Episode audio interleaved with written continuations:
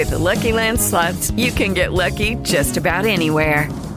This is your captain speaking. Uh, we've got clear runway and the weather's fine, but we're just going to circle up here a while and uh, get lucky. No, no, nothing like that. It's just these cash prizes add up quick. So I suggest you sit back, keep your tray table upright, and start getting lucky.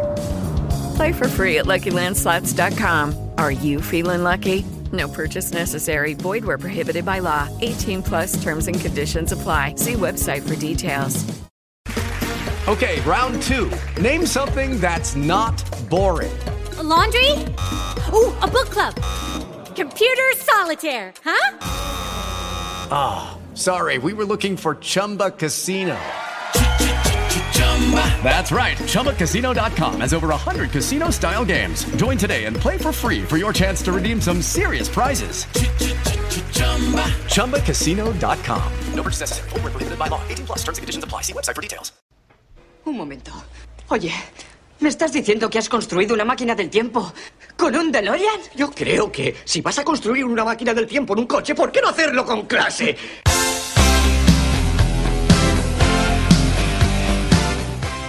Club, Club de L'Oreal. Buena suerte por la cuenta que nos trae. Nos veremos en el futuro. ¿Será en el pasado? Exacto.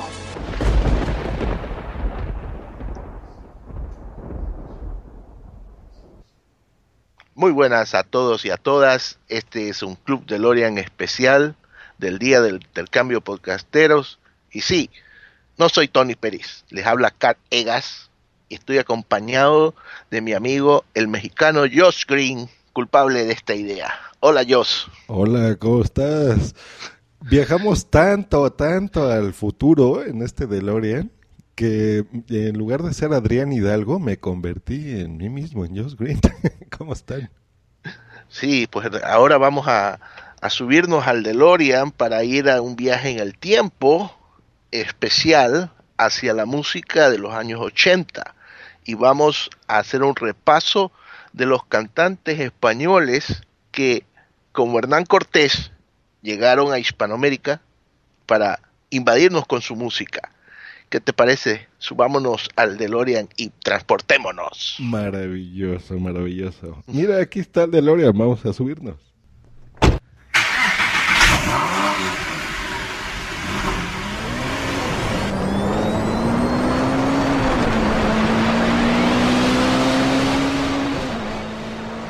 Eso, ya estamos alcanzando la velocidad y estamos transportando, pero antes de pasar a los 80, a ver, yo quiero poner esto en el radio. ¿Cómo hemos cambiado?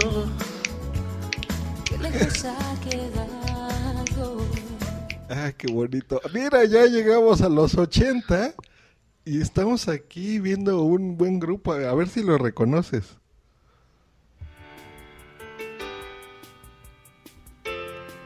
Esos acordes, ¿a quién te suenan, Carl?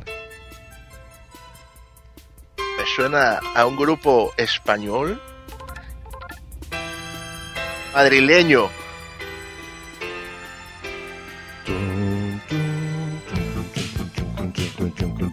Qué, qué, bonitos arreglos, ¿verdad? Esos, eso en la música de los 80 siempre fue maravilloso. Ahorita que estamos visitando la época. Eh, todo lo electrónico y era feliz y contaban historias bonitas.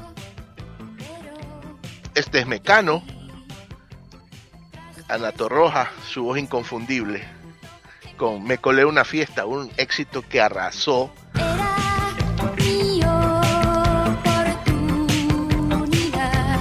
Así es. Era un grupo muy curioso porque era, como bien dices, Ana Torroja, Nacho Cano, los hermanos Cano. Su hermano, José María Chema. Y eh, lo curioso de este grupo que yo recuerdo es eh, que los hermanos componían, ¿no? Hacían la música. Ana hacía la voz, por supuesto. Pero de repente había muchas canciones que por eso se cuestionaba su sexualidad de Ana, porque era una canción escrita por un hombre para una mujer, pero le interpretaba una mujer, ¿no? Entonces era, era cosa curiosa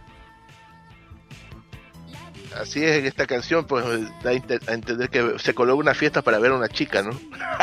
Pero bueno, en ese momento nosotros muy inocentes estábamos en nuestra juventud temprana y no nos pensábamos en, las letras, sino en el ritmo, cómo sonaba. Y pues estas canciones que vamos a escuchar, todas son de los años 80, así que muchos pueden pensar, bueno, este no es un éxito para Mecano, pero vamos a suscribirnos al área geográfica de Latinoamérica y pues a, a, la vez vamos a poder contrastar con otros grupos que han salido en ese mismo momento. Y en el caso de tu país, México, un grupo que le hizo eh, competencia a Mecano fue Flans. Así es, Flans, porque ellos empezaron con una canción, miren, se los voy a poner, que es esta, Bazar. Te conocí en un bazar un sábado a mediodía. miren.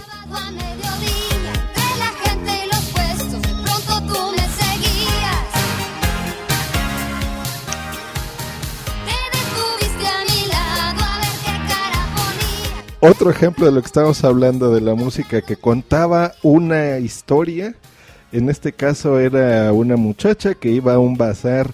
En la época de los 80 se puso de moda esto de un bazar, que era básicamente una tienda donde vendían algo que llamábamos fayuca, es un nombre raro, que eran productos que tú no encontrabas normalmente o marcas que no se encontraban normalmente en, en tu país.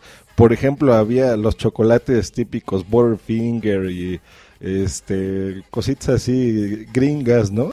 Que en México no habían marcas como Guess que empezaban a hacer los relojes Swatch, esas cosas que ahora ya se venden y ya a través de los de la política pues ya hay un libre mercado, ¿no? En nuestros países pero en esa época no, entonces íbamos a los bazares y ahí había eh, gente que compraba este tipo de cosas. Entonces la música era un reflejo de esto.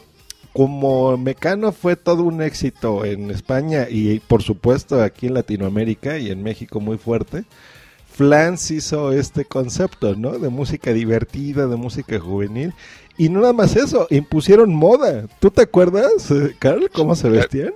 Sí, unas chicas muy guapas y se vestían de una forma bastante este, diferente, ¿no? Fresona, diríamos, ¿no? Exacto. y así se imitó. Pero bueno, no solamente fueron las mujeres que impusieron la moda.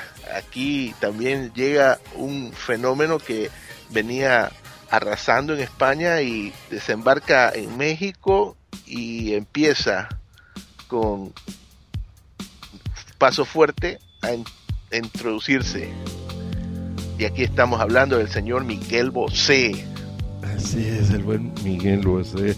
Cuando aquí tenía sus movimientos amanerados, pero era un tipo carismático y tenía una muy buena voz, miren. Seré el viento que va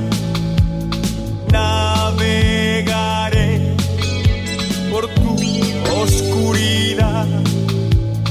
Tu rocío. Qué bonito. ¿eh? Beso que me quemará. Eh, bueno, ese, ese, ese, momento que estás poniendo es un momento después de Bosé. Antes, antes Bosé rompió los corazones de muchas chiquillas con canciones como Morir de Amor. A ver si nos pone un poquito esa canción. Este es el Bosé que conquistó a las quinceañeras. Morir de amor, porque tenía ese estilo rockero, era un cuate rubio que metió pues muchas cosas artísticas aparte de la música, ¿no? Tenía esa imagen española, moderna, algo diferente, ¿no? Que no, no tenían ese tipo de artistas en aquel momento le salió a paso su competidor, un torero que no pudo ser más torero y que se dedicó a cantar. ¿Te acuerdas de este mexicano?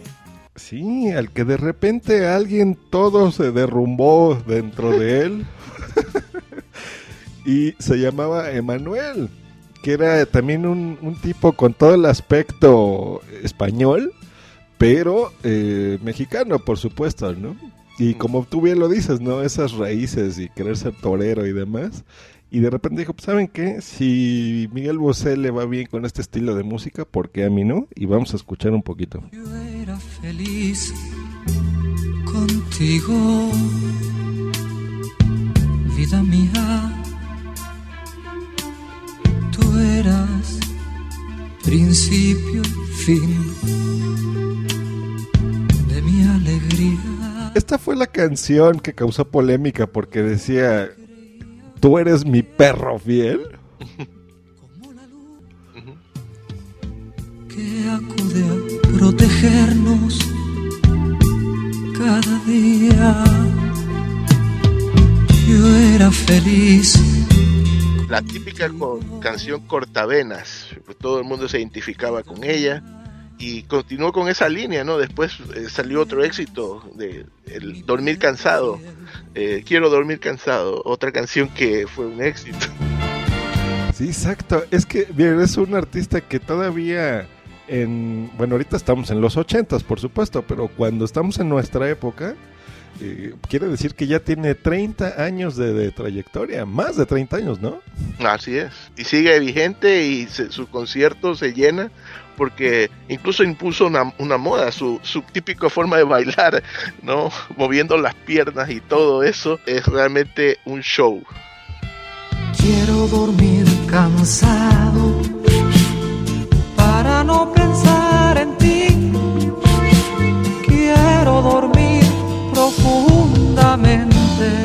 Y así con esa voz profunda vendió nada más y nada menos que 17 millones de discos. Oye, pero ¿qué pasaba con, con los chavos, con los niños, con los muchachos? ¿Qué se escuchaba en España en ese entonces? Ah, en ese entonces, pues eh, tenías a los Parchís con sus canciones pegajosas. Y aquí tenemos una que en Latinoamérica pegó muy fuerte. Sí, porque este era un, co- un cover, ¿no? Un cover de Village People in the Navy In de, the Navy. de los 70. Miren, eh, vamos a escuchar un poquito. Podrás pasarlo muy bien, tecnología, aprender tesoros, descubrir. En la armada lograrás tus sueños realizar en tierra o en el mar. ¿Qué nos puedes platicar de Parchís? Bueno, Parchís eh, fue un éxito en España desde los años 79 hasta el 85 y era un, un grupito de chavales, eh, de niños y niñas que sacaron temas infantiles y filmaron muchas películas, incluso hicieron una gira en Latinoamérica donde tuvieron bastante aceptación. Estamos hablando de que anteriormente a ellos pues estaba también Enrique Llana eh, pegando fuerte con sus canciones y pues no podíamos quedarnos atrás y dejar que se llevara todo el mercado Parchís y apareció un grupo de chicos puertorriqueños que conquistaron el corazón de las quinceañeras. Así es, porque esa era una época de rebeldía y en México queríamos imitar mucho de, de todo lo que veíamos en el mundo y qué mejor que ser rebelde y subiéndose a una moto. En mi moto doy vueltas a tu casa buscando ser feliz. Era el grupo menudo, del cual salieron muchos grandes cantantes, entre ellos eh, Ricky Martin. Ricky Martin, aquí estaba René Farrit, Javier Serbia, Johnny Lozada, Miguel Cancel, Charlie Mazó, Ray Reyes, Roy Rosello, Robbie Draco Rosa, que después hizo Metalero, y yo creo que el más famoso de todos ellos pues, fue Ricky Martin, ¿no? Se hizo una carrera muy buena durante muchos tiempo en los 80 y en los 90 principalmente, pero fue menudo el que le dio el- a conocer. ¿Te acuerdas la locura que había entre las muchachas? Todas Oh, ponían pósters de ellos, iban a los conciertos, eran como los Beatles, ¿no? Latinos, yo creo. Bueno, podemos comparar quizás con las Believers ah, actualmente, ¿no? Sí, por supuesto, en la fama, ¿eh? No musicalmente, no, No. por supuesto. Pero bueno, eso, eso fue eh, en los 80 y pues también se produce un cambio y un cambio creo que pro- provocado por la eh, situación política en España, en la cual pues ya las canciones, la música cambia, entra la parte de la movida madrileña, las canciones rebeldes como tú dices, y muchos cantantes que eran de la vieja guardia, el viejo estilo, no veían su mercado florecer en España y tuvieron que mirar hacia otro lado, hacia Hispanoamérica. Y una de las cantantes que evolucionó mucho fue Rocío Durcal. Eh, Rocío Durcal, una cantante, eh, niña cantante, fue la que cambió o dio a conocer el bolero ranchero de una forma diferente en México. Esto sí fue algo espectacular. Así es, porque tenía canciones, por ejemplo, de las rancheras que dices, como este que se llama Costumbres, ¿no? Eh, recordemos que la música pues, es algo maravilloso que no tiene edad ni género y a cualquier persona le gusta. Entonces, nuestras mamás escuchaban precisamente a Rocío Durcal. Entonces, por ejemplo, cuando hizo esta fusión ranchera mexicana, fue algo muy interesante, miren. Cuéntame de tu vida. Sabes tú muy bien que yo estoy Y luego los tonos que llegaba, ¿verdad? mira, que alcanzaba. de que tú no puedes, aunque intentes olvidarme. Que esta es una canción de quién, mi querido Carl, ¿quién la escribió?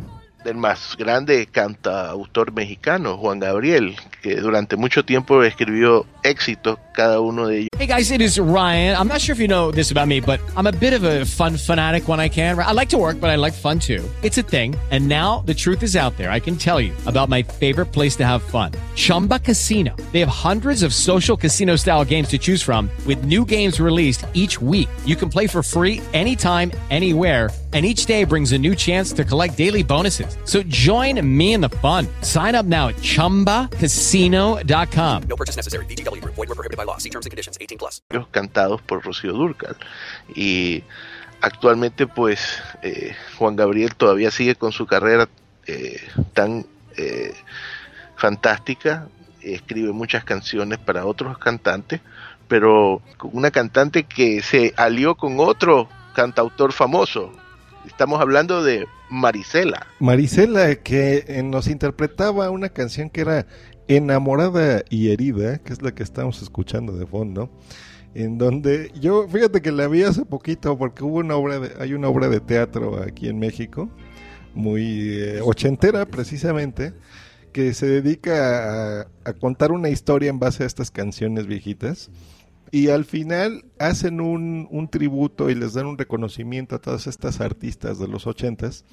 Eh, y se presentó Marisela y es muy curioso, ¿no? Que ya no está tan activa como antes, pero sí tenía éxitos como este. Ya no te quiero. Adiós. lágrimas de adiós.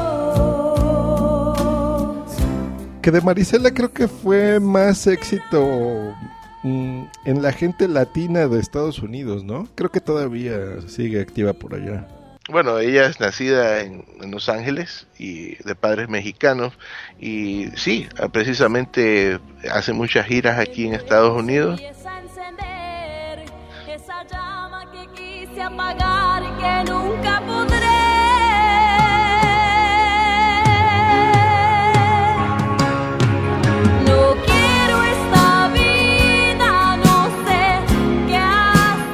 Y con eso era con lo que las señoras se ponían en emocionadas porque recordaban su juventud, esos sentimientos. Y a la fecha, ¿eh? todavía, eh, si tú le regalas un, un, iPhone, un iPod a tu madre, uh -huh. eh, lo que buscan es este tipo de música, ¿no? No, claro, pero olvídate que en ese tiempo, pues, eh, realmente hacían candela, porque estos tipos de letras eran bastante sugestivas. Pero bueno, vamos a un, ir un poco más hacia adelante hablando de ellas, pero vamos a cambiar un poco el tema y vamos a hablar acerca de un fenómeno que se produjo por una banda. Con estos acordes la van a reconocer, porque esta ya era la música que escuchábamos nosotros, ¿no? Ya los muchachones, ¿qué oíamos? Lo latino. En mi habitación. Todo se nubla a mi alrededor. Ella se fue con un niño pijo. Y nosotros nos preguntábamos, ¿qué, ¿Qué es un niño, niño, niño pijo? pijo? Todos reconocerán que la, el estribillo de Sufre Mamón era algo muy común para, para todos. Ahí no teníamos que necesitar traducción. No, y era un escándalo, porque ¿cómo un grupo podía decir esto? Bueno, eso no, lo de Sufre Mamón. Era así como, "¡Ah! ¿qué dijeron estos tipos? ¿No? Era así como un escándalo. Yo creo que eso ayudó también mucho a, a que fueran popular. No, y además después sacaron otras canciones en su álbum, Los Hombres G, que su nombre proviene de una película, Los G-Men. Tuvo en un éxito arrasador en toda Latinoamérica, incluso Estados Unidos, por esas canciones. Estamos hablando del año 1985, ¿no? Así es, cuando por ejemplo en Estados Unidos, que era la película más famosa en ese momento, aparte de E.T., Indiana Jones. Ujú. Y escuchen. Me han dicho que estás con él. Los cazadora de cuero. Su látigo y Su revólver. Indiana Jones. tu historia. Dios, me sé todas las canciones de Hombres G, me encantan. Es que Pero vea, bueno, te, te ponen de buenas. Así es, un, un ritmo bastante alegre y las canciones que te identificaban mucho. Pero eso no podía quedar así. Tenía que haber otra revolución y empieza en Argentina, en el Cono Sur, con un grupo, una banda que yo tuve la oportunidad de escucharla en sus inicios en mi país, Ecuador, que tocaba un ritmo muy diferente, muy Eso americanizado, muy, Sorprendente, sí, sí, de repente no sabías qué oías, decías, pero esta es la música latina, qué, qué calidad, ¿no? Te sorprendía y luego con esta voz, miren.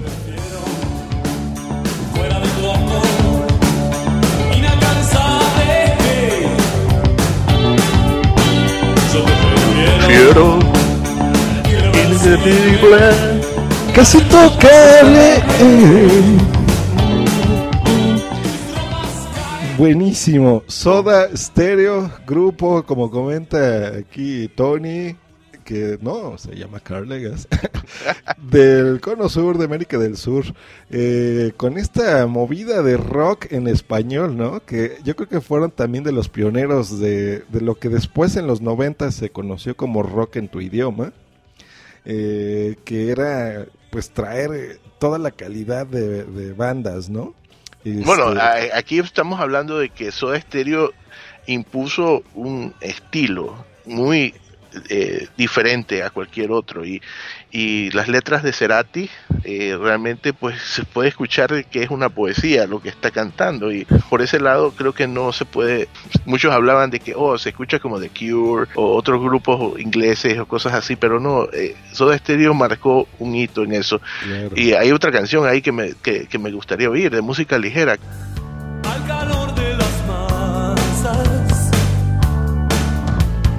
Yo desperté queriendo soñarla. algún tiempo atrás. En los estadios, en la en los conciertos era lo que unía a la gente y todos saltaban y todos gritaban. Y cantaban el coro así. ¿Cómo, cómo lo cantaban, carnal? A ver, échatelo. De aquel amor, música ligera, nada nos libra, nada más queda. ¿Y qué Bueno, pasaba bueno, bueno, con los señores en los ochentas? ¿Qué, qué representativos había? Bueno, ahí- eh, para los hombres pues teníamos que había un, un español que había logrado lo imposible y cantarle a las mujeres en el único idioma que ellas conocen, el del amor. Milo Si Sexto. pido más de lo que puedo dar. Si grito cuando yo debo callar. Si huyo cuando tú me necesitas más. Ándale. con esto se emocionaban las mujeres. Sí, Camilo, Camilo empezó en los 70, ¿no? Y, tuvo un éxito arrollador en España, pero eh, también en Latinoamérica, pero fue uno de los cantantes que creo que evolucionó también en los 80 y obtuvo mayor fama, eh, incluso porque se vino a fincar acá en América. Eh, empezó en Los Ángeles a grabar más canciones, canciones, a hacer dúos increíbles, incluso con Lanny Hall hizo un dúo que tuvo mucho éxito. Y pero todas estas canciones que incluso en Viña del Mar, el famoso festival en Chile, fue el primer cantante en recibir la gaviota de plata y impuso así una moda, una forma.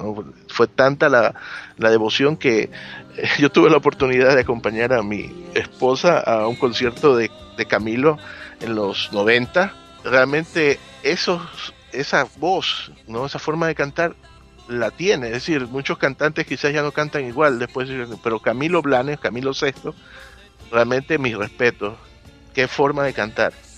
Y la imagen que tenía, ¿verdad? O sea, era totalmente ochentera. Bueno, setentera, pero eso lo arrastró a los ochenta. Y si ustedes buscan en Google imágenes de él, así todo lo representativo de, de esa época lo encuentran en él, que lo estamos oyendo. Y en, en la parte de América, ¿qué, qué sonaba? Bueno, había otro señor que también tenía su fama de galán e incluso tenía un nombre felino, el Puma. El y Puma. empezó en las telenovelas, en los culebrones, y después conquistó el corazón de las chicas venezolanas, ecuatorianas, mexicanas, con este tipo de canciones. Dueño de nada. hace crecer tu alegría y ocupa en tu vida un lugar especial. Ándale. Ahí el chiste era enamorar a las señoras con esta voz. Ha- Hay que hablar un poco que mucha de el Puma no es un cantautor, es solamente un cantante, pero muchas de las canciones éxitos de él fueron escritas por un español. Eh, ha escrito muchas canciones éxitos Manuel Alejandro y escribió muchas de estas canciones para el Puma y para otros más. El Puma actualmente reside en Miami, eh, sigue produciendo discos, vive de las regalías de sus canciones, pero ahora también hace comerciales, un poco como José José que hablamos anteriormente, ¿no?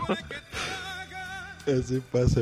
Miren el- los, los coros de esta canción. Dueño de ti, dueño de qué, dueño de nada.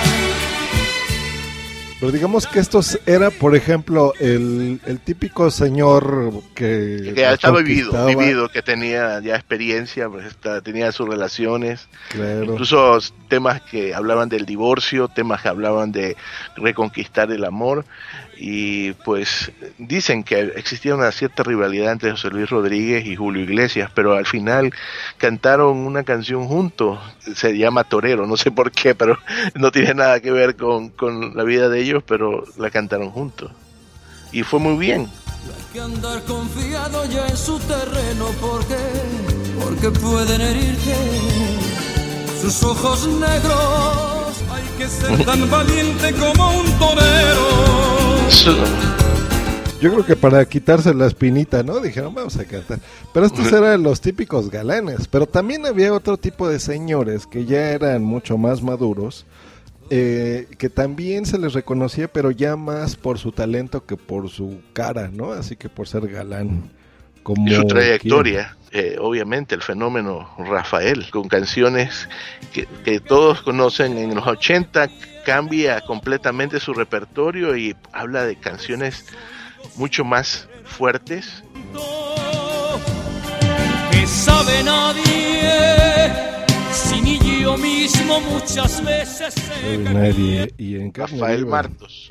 Así es. Y él, por ejemplo, ¿por qué se le reconocía? ¿Cuál era su cualidad? La, la forma en la cual ah, actuaba en el escenario, ¿no? Cómo interpretaba las, cada una de las canciones con esas mímicas que hacía, sus manos. Este era un invitado de, de cajón en el programa Siempre en Domingo. Así es. Y es que con la calidad de voz, ¿no? Esa interpretación que tenía, yo creo que captaba a todos. Y escuchemos. Que tengo el corazón en carne viva, que yo no sé olvidar como ella olvida. Creo que sin lugar a dudas, Rafael, eh, estamos hablando de que él empezó su carrera en los 60 y ya era un éxito conocido mundialmente y en Latinoamérica más, pero fue un, un cantante que pasó generaciones, es decir, ya estamos hablando en los 80 que ya tenían las hijas de, de las mamás que ya lo habían escuchado en Yo Soy Aquel y todo eso y estaba ya cantando canciones para las hijas de sus fans de juventud, ¿no? Y ¿no? en eso, eh, pues sí, es que es- era maravilloso. Y ese, ese programa que mencionó Carl de siempre en domingo era muy curioso porque yo creo que era la época en la que los artistas se decían por la televisión. O sea, si tú estabas ahí y eras amigo de, De Raúl Velasco. Raúl Velasco, te hacías éxito. Entonces, en América, resulta que también dijeron, pues yo quiero. Y de un país muy, muy, muy extraño, sobre todo para los latinos, porque a pesar que está en América, bueno, en el continente. habla pues un era- idioma diferente. Exacto, habrá un idioma diferente. Nos referimos a quién? Al señor Roberto Carlos. Que a la fecha, ¿eh? mi mamá sigue siendo increíblemente fan de Roberto Carlos. Nuestro amor es así. Escuchen, er- er- vean, vean cómo cantaba en español, pero tenía todavía ese tonito brasileño. El acento. Y en él se nos da todo eso que está y lo que no se ha escrito. Cuando nos abrazamos, tantas cosas. Ahí está, ¿qué nos puedes platicar de Roberto Carlos, Carlos? Bueno, Roberto Carlos también, digamos que podríamos decir que tiene una carrera paralela con Rafael, ¿no? Eh, también empieza en los 60 con canciones un poco tipo rockeras y evoluciona la balada romántica y, y en los 80 pega un cambio completo también con estas canciones más sugestivas. Roberto Carlos eh, es un fenómeno que rompe la barrera del idioma portugués y cantando en español creo que tiene mu- mucho más éxito. Exacto. Es que había hasta canciones que a mí me gustaban, ¿eh? O sea, en serio, de, de lo bueno, porque nosotros ahí sí muy rockeros y no sé qué, pero en realidad tenía letras muy interesantes, eh, un estilo muy particular que yo no se lo he escuchado todavía a nadie, ¿eh, Carl? O No, sea, no, a nadie, a nadie puede imitarlo a él. Y pues por poner una With Lucky Land slots, you can get lucky just about anywhere. Dearly beloved, we are gathered here today to. Has anyone seen the bride and groom? Sorry, sorry, we're here. We were getting lucky in the limo and we lost track of time. No, Lucky Land Casino, with cash prizes that add up quicker than a guest registry. In that case, I pronounce you lucky.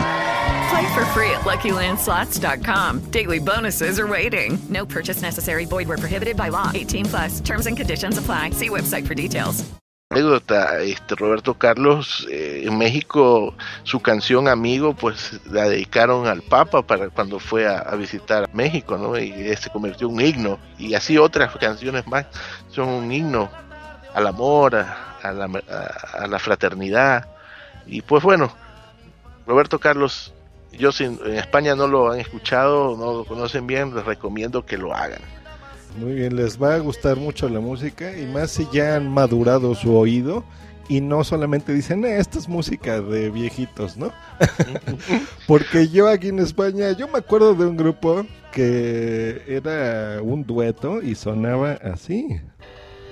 A los que ya eran más rockeros ya metían guitarritas y dijeron, pues vamos a, a buscarnos a una muchacha que tenga una voz potente y que suene así.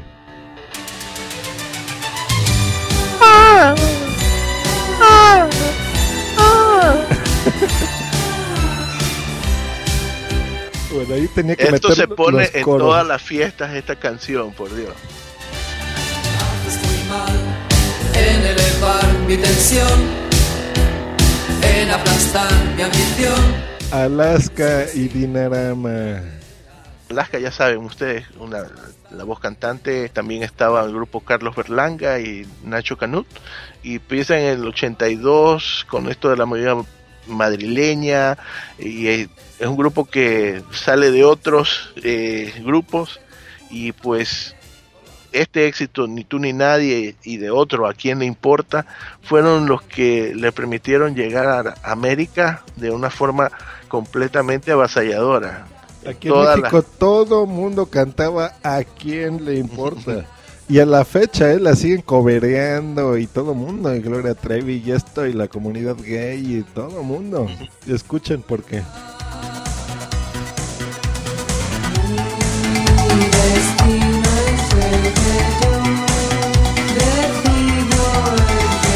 Nadie se sabe la letra más que el coro.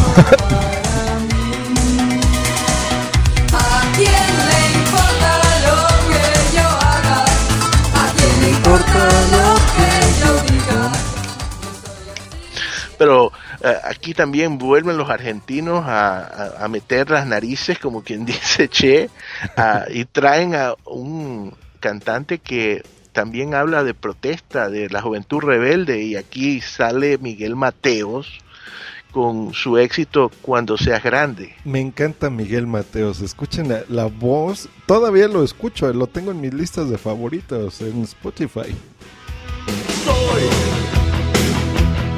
Un chico de la calle.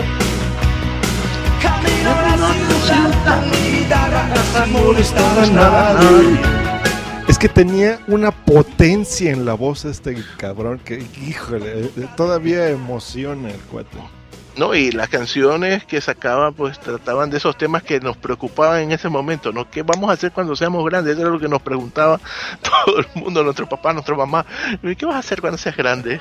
Y aquí Así es, así nos decían los papás.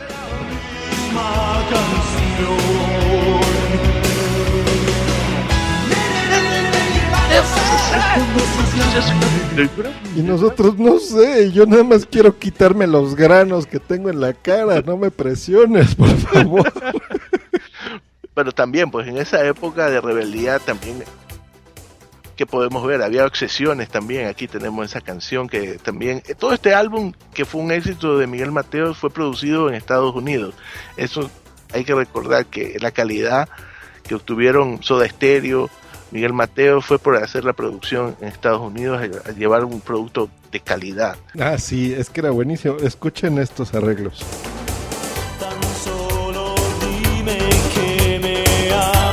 Y deja de ya aullarle a la luna. entiendes mucho más que yo a este mundo y sus criaturas.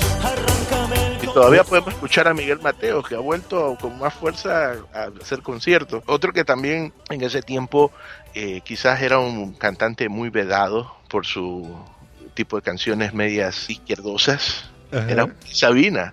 Joaquín ¿no? Sabina, que a mí me fascina Joaquín Sabina, porque este es un poeta, eh, yo lo puedo interpretar así, que tiene una voz asquerosa, mire, escuchen.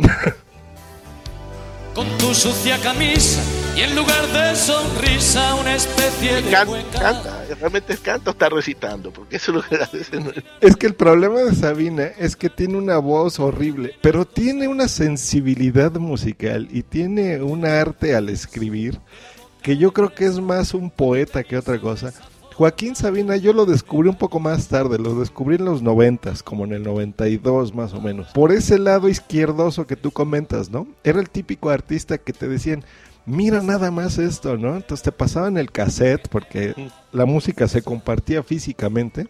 Nada de internet ni nada. Y eran vedados en la radio, pues no lo escuchaba. Claro, entonces yo escuchaba, por ejemplo, al, al pirata de Palo, la de Yo soy un fulano con la ramia más fácil, de esos que se pierden solo por vicio, que no la tengo aquí a la mano, pero, eh, por ejemplo, ese era, decías, wow, qué bárbaro, ¿no?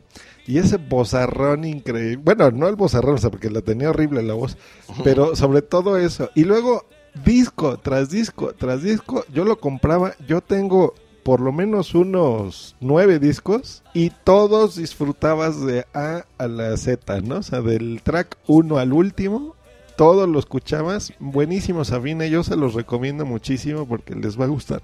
Y Sabina actualmente con Joan Manuel Serrat está haciendo tours en Latinoamérica eh, que han tenido mucho éxito. Eh, parece que se ha vuelto muy popular, eh, especialmente ya con, con la edad. Pero hay alguien que no pasa de edad y que es otro argentino que empezó también con canciones muy sociales y que daban mucho que pensar. Y estamos hablando de Alberto Cortés, que es un cantautor argentino de gran renombre y que como Sabina no canta, es, es realmente un poeta hablando sus canciones de forma musical.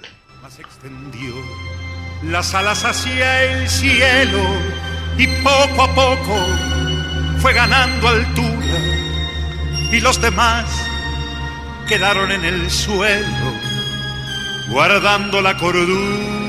Ándale, Alberto Cortés, pues ya nos vamos aquí con, con cosas más serias, pero ya gente que, que tenía ya no nada más una calidad, yo creo que ya acercándonos a la mitad de los ochentas, ¿no? Que fue que Sí. empezaron a, a madurar, ¿no? Ya no a copiar las cosas que, que pegaban, sino a decir, este soy yo, yo soy Alberto Cortés, yo soy un compositor, eh, canto, y ese es un, yo creo que son dos buenos ejemplos que pusimos, ¿no? Joaquín Sabina, Gracias. Alberto Cortés, que lo que habla es su obra más que, que otra cosa, ¿no? Más que la... Pacha, la Exacto. Sí, de una sí, cara sí. nada más. Y de Pero lado de las mujeres, ¿qué, qué se escuchaba? Que también había calidad, por ejemplo. vamos a darnos cuenta de que en los 80 empiezan a salir canciones que hablan de, de diferentes cosas, infidelidad, cuestiones así, de una mujer rebelde, y la que lleva la bandera es una eh, española que tenía una personalidad arrolladora y una pechonalidad completa. Estamos hablando de Rocío Jurado, en paz descanse, Rocío. Cuando supe toda la verdad, señora, ya era tarde para echar atrás. Señora, yo era parte de su vida y él. Este se convirtió en el himno de todas las amantes que, ¿no? Eh, Estaba hablando aquí de la infidelidad, de, de- de cosas que eran tabú en una sociedad como la nuestra, latinoamericana, que todo ese tipo de cosas, esos temas se guardaban debajo de la alfombra.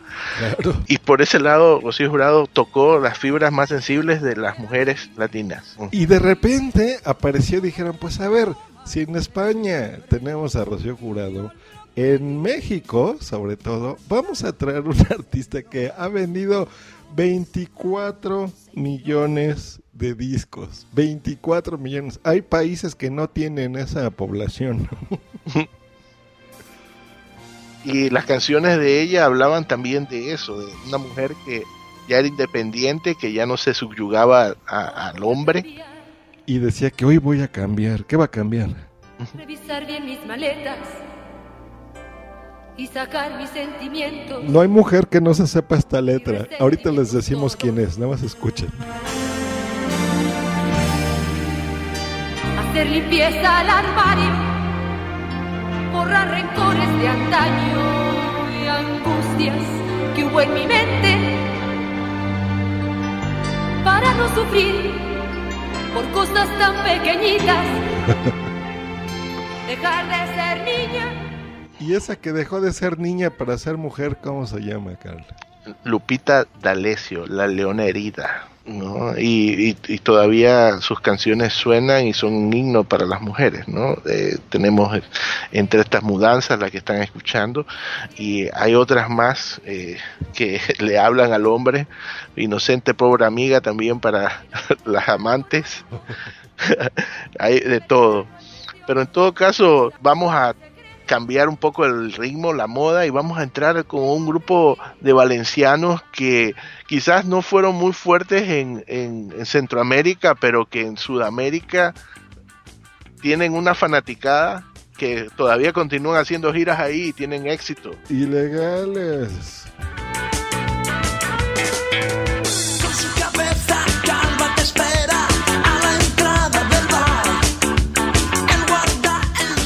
Mí estos, fíjate que sí no me llegaron por acá. Pero también con, con este Hola Mamoncete, realmente si, si, si hombres de- decía sufre mamón, esto de Mamoncete ya tenía más fuerza, ¿no?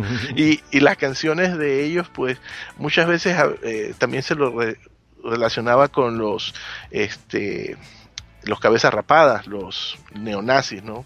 Sí, los y skinheads. Y tenían skinheads. portadas muy provocadoras, que es las que estoy viendo ahorita, por ejemplo, de Stick de Hockey. Eh, y aquí se ven aquí como unos niños, como en un campo de concentración, muy provocadores, ¿no? No, eh, ellos realmente impusieron un- un- su propio estilo y en Ecuador, Colombia, eh, llegaron muy fuerte y, y incluso compartían con Hombres G conciertos. eh, eran los teloneros, digamos, un poco, pero eh, causaban tanto furor de que el concierto se lo robaban al instante. Y de repente alguien, si estamos hablando de cosas ilegales, eh, pues es muy probable que caigas en prisión y te conviertas en, en un prisionero y tengas estrechez de corazón. Y desde Chile surgió esta banda también en la década de los ochentas llamada Los Prisioneros. Y escuchemos un poquito. Estrechez de corazón. ¿Qué nos puedes platicar de Los Prisioneros? Bueno, los prisioneros son el ícono de las bandas de, de Chile. No creo que ninguna otra banda, quizás la ley, podríamos decir, actualmente se conozca más como una banda internacional por sus canciones.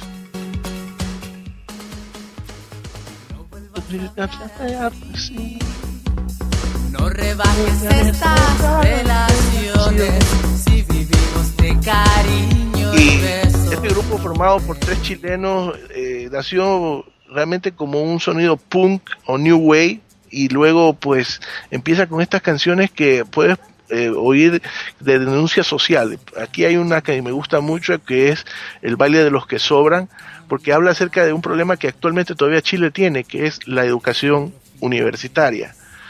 Eh, en Chile eh, todavía continúa el debate político de hacer la educación más eh, amplia, que no solamente los que estudian en colegios privados puedan tener acceso a una educación mejor, sino que sea una educación amplia. Y este, el Valle de los que metió el dedo en la llaga, como dice, y eh, hablaba acerca de eso, que qué pasaba con los que le decían que iban a poder llegar a la universidad y en su momento no podían porque no tenían la educación necesaria. De los que sobran. Nadie los va a echar de De Los Prisioneros. Yo me acuerdo de estos, era los de Tren al Sur, ¿no? Tren al Sur. Buenísima eh, esa canción. También la- eh, su canción más icónica, Sexo, Sexo, que también fue una denuncia acerca de, de cómo se en los medios se explotaba eh, el sexo en las revistas. Pero eh, esto fue un fenómeno también eh, a nivel de Latinoamérica, pero también vamos a cambiar ahora un poco con otros madrileños de la movida madrileña, que son Iván y Pedro Marín que en los 80 causaron furor y creo que, no, corrígeme si me equivoco, una de sus canciones pues es cosa obligada en las bodas, ¿no? Esta se llama Fotonovela Chapter 1, ¿no? Capítulo 1. Sonaba así.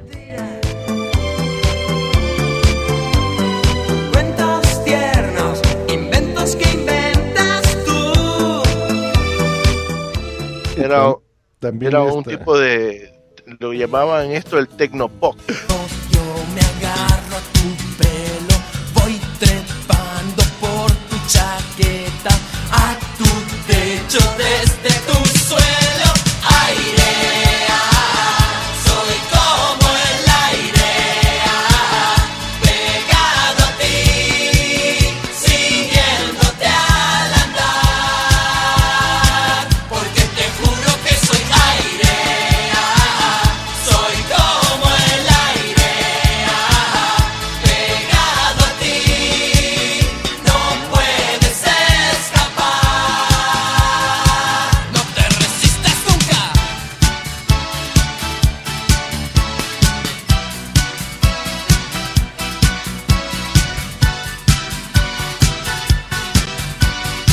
Después llegó de México un sol. un sol que, que volvió loca a todas las muchachas con canciones como Ahora te puedes marchar. eh, que fue y es todavía, ¿no? Un, un cantante de mucha calidad. dicho siempre la verdad. Si hubiera respondido cuando te llamé. Si hablando de Miguel, Luis Miguel, el sol de México. Estamos este fenómeno mucho antes que Justin Bieber o cosas por el estilo.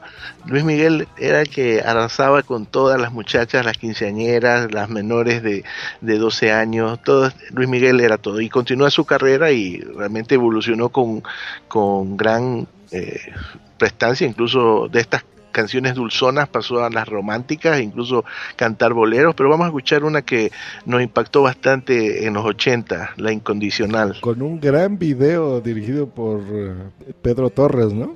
Ujú. y eternamente tú. Un hotel, tu cuerpo y un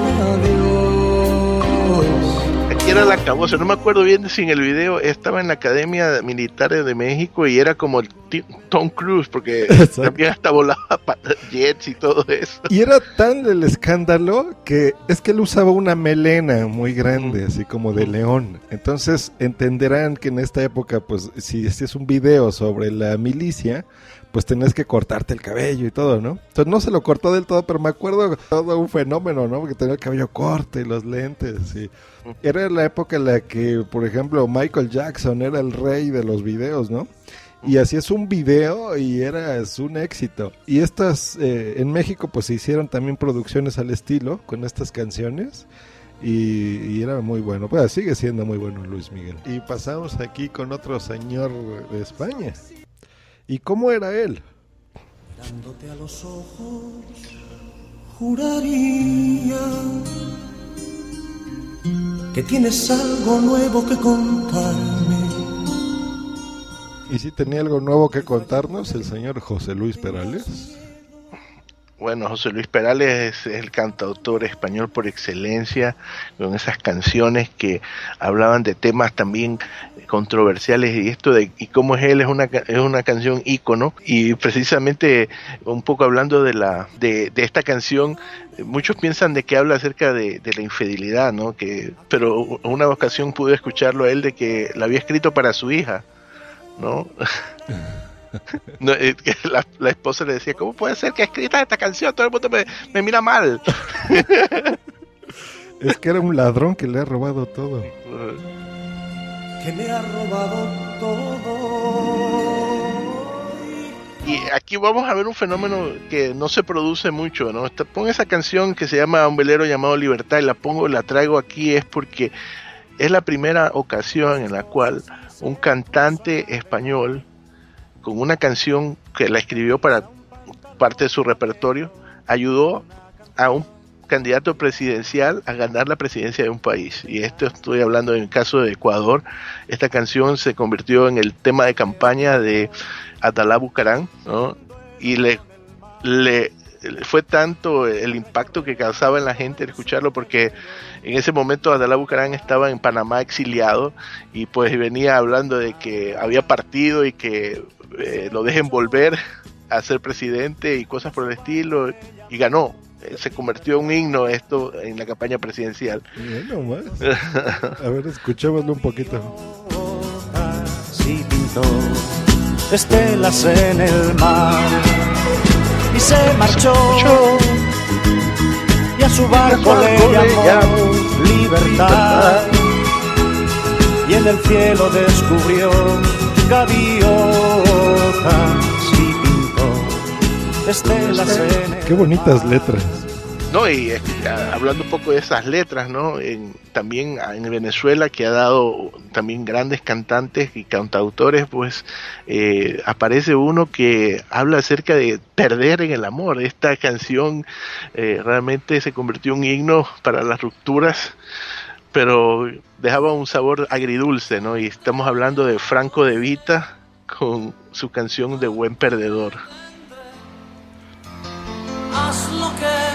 Tú quieras. Sin embargo, recuerda que yo estaré aquí en el mismo lugar. Y si solo tienes ganas de hablar, con gusto escucharé. Ándale, Franco de Vita. Ya acercándonos a los 90, ¿no? Como entre 86, 87. Pero todavía en los 80 vendiendo muchísimo. Ya no tanto como todos los demás que hemos dicho, pero sí fue un exitazo esta canción, ¿no? Un buen perdedor. Sí, y Franco de Vita pues empieza con una carrera eh, fuerte, ¿no? Sacando canciones mucho más también este, dedicadas al amor, a las vivencias. Eh, realmente es, para mí es uno de mis favoritos, cantautor venezolano. y pues ahí, ahí arrasa. Eh, No sé en México qué tanto eh, repercusión tuvo, pero a nivel de Sudamérica estas canciones fueron éxito. Sí, esta por ejemplo me la sé. Yo creo que nada más los hits fueron los que llegaron. Fue más un éxito radial, más en la radio, en algunas cosas de televisión, pero ya no fue tal el éxito así como venir y llenar eh, estadios y todo. No, sí hacía presentaciones, tenía conciertos, pero siempre en lugares más eh, íntimos, ¿no? Bueno, esa es la palabra que se, se aplica bonita para no, para no decir que no podía llenar un auditorio nacional o un estadio azteca, pero este sí fue un éxito y, y bueno, pero moderado. Bueno, y ah, para seguir con eso, vamos a hablar de otro español, pues, ¿no? De Miguel Gallardo. Es, empezó en los 70 rompiendo, eh, creo que fue el, el de todos el más exitoso porque sus canciones se convertían en éxito cada una de ellas y aquí vamos a escuchar una que pegó en los 80 y que la recuerdo bien por un video de Siempre en Domingo. Descansa en mí, muchachita. Muchachita. Bajo tu mirada veo la soledad. Fíjate que estos son el tipo de cantantes que yo me sé, por ejemplo, la canción, la puedo oír y a lo mejor me sé algo de la canción, ¿no? Muchachita de ojos tristes. De ojos tristes. Pero yo no sé cómo se llama el autor, por ejemplo, hasta ahorita que nos lo mencionas, yo no sabía que es Miguel Gallardo. No, Miguel Gallardo, eh, hombre que podemos decir toda pinta, ¿no? Eh, bien carita, eh, ojos eh, azules. Eh, era el que rompía todos los corazones en, en- en aquí en Latinoamérica. Y en México tuvo mucho éxito con sus canciones. Siempre en domingo era muy aclamado. Cambio mi reino por ti sin dudar. Y aquí evoluciona con un poco más de canciones más eh, románticas, pero con cierto tono eh, ritmo, rítmico, ¿no? Sí, y ya. ya entra, no es el típico hoy quiero eh, apago la luz o hoy tengo ganas de ti, que fueron éxitos en los 70, ¿no? Lamentablemente eh, no pudo retomar su carrera, eh, murió en el 2005, pero todavía se lo, todos estos son listas obligadas en las canciones de los latinoamericanos. Y por otro lado, aparece otro venezolano, o argentino venezolano, Ricardo Montaner, cantautor. Y cantaba esto tan enamorados. Quizás te puedas preguntar qué le hace falta a esta noche blanca, a nuestras vidas que ya han vivido tanto, que han visto mil colores de sábana. Así es, de este tipo de, de cantautores, bueno, más bien cantantes, ¿no? Que le cantaban al amor eh, totalmente romántico y pues eso, todas las muchachitas también estaban ahí, ¿no? Muchachas y señoras, yo creo que fue, es el tipo de artista que le llegaban las dos, ¿no? Claro que sí, y fuera de eso, acuérdate que eh, Venezuela en ese momento la principal industria eh, de exportación, además del petróleo, eran las telenovelas o los, culebrones, como le dicen en España. Y en cada una de estas telenovelas ah, de cajón iba alguna canción de Montaner eh, o, o de algún otro cantante. Y aquí en esta de eh, Tan enamorados fue tema de la Dama de Rosa, que fue un hit en España. Así que Montaner tiene una fanaticada segura en, en, España, al menos en las mamás de nuestros oyentes. Cuando estaba en la cima del cielo en los ochentas el señor Montaner. De llevarte a la cima del cielo, donde existe... Así es. Y, y ese tipo de, de cantantes, ¿no? Que a la fecha yo creo que todavía siguen teniendo ahí presentaciones y conciertos y cantan estas canciones, nada más, ¿no? Canciones de hace 30 años. Bueno, Montaner tiene nuevo repertorio, pero todo el mundo lo que reclama son estas canciones. Es decir, eh, no sé por qué, pero a veces es difícil poder e- evolucionar para algunos y ya quedan encasillados con sus, eh, encadenados a sus éxitos, ¿no? Y creo que, bueno, ya creo que el túnel del tiempo nos está llamando. Ya nos está llamando, vamos, vamos a entrar a, a ese túnel. Túnel del tiempo. Nos llevó el túnel del tiempo, pero sí hay muchísimas, muchísimas cosas que ahorita ya regresamos a la actualidad. Y hay bastante música que les recomendamos realmente hacer un programa específico de poquitas canciones representativas es muy difícil, pero los invitamos a escuchar a, a todos los que les estamos poniendo aquí. Si quieren también obtener la música, puede, si tienen Spotify, pueden eh, buscarme Carlegas. eh, ahí está la lista de música de los 80 en español y pueden ustedes ahí obtener la música que hemos puesto aquí. Sí, bueno, vamos a, a cerrarlo. Pues fue un gran placer. A la gente que está escuchando ahorita a Carl Legas y diga, ¿qué es esto? ¿Por qué estamos oyendo un programa raro que se llama Club de Lorian en Carl Legas on the Road? Les platico, esta es una idea que tuvimos y muchísimos podcasters amigos se unieron a, a la propuesta que, que lancé. No es una propuesta original mía, pero sí quise retomarlo. Es algo divertido. Y lo que acaban de escuchar es el estilo que tiene un programa español que se llama Club de Lorian, hecho por Tony Pérez y Adrián Hidalgo, en donde pues en ese maravilloso DeLorean eh, lo agarran, lo toman, se suben en él y viajan en el tiempo y hablan de diferentes cosas que pasaron, ¿no? en los 80 y 90 y bueno, hemos tratado de colaborar con, con la idea tuya y tener el día de intercambio podcastero que fue en, los- en 2007, yo todavía estaba recién en pañales ahí con, con mis podcasts y era algo que me gustaba mucho hacer y pues eh, también lo he disfrutado ahora el poder eh, tocar un tema que me apasiona como es la música ochentera y pues espero que eh, les guste a los audiencia del Club de Loria, pues ya nos enviarán sus comentarios y espero que Tony también nos perdone el haber invadido su espacio vital. Así es, y gente que esté eh, de la audiencia de Club de Lorian, porque lo van a pasar este episodio en los dos feeds, tanto en Carl Legas on the Road como en Club de Lorian. Los invitamos a, a que pasen al podcast de Carl Legas on the Road, que de qué se trata, Carl, explícale a la audiencia. Es un podcast ac- acerca de tecnología, acerca de la vida diaria que hago en mi coche y pues eh, ahí van a encontrar muchas ideas acerca de cómo usar la tecnología en su vida. Vamos a tomar de nuevo el DeLorean, que precisamente acá en Los Ángeles, donde vivo, en los estudios Universal hay uno. Vamos a ir de nuevo al presente. Hasta luego, muchachos. Me encantó viajar en el tiempo contigo, Carl, a las ochentas en este caso. Y pues muchas gracias a todos los señores y a la audiencia de Club de Lorian, a Tony y Adrián una vez más. Muchas gracias. Vámonos a subir al coche. Vámonos. Vámonos.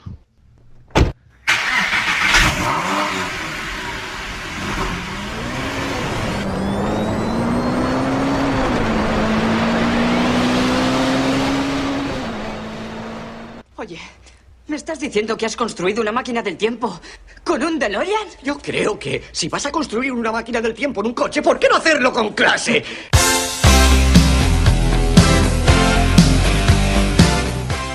Club, Club de Loreal. Buena suerte por la cuenta que nos trae. Nos veremos en el futuro. ¿Será en el pasado? Exacto.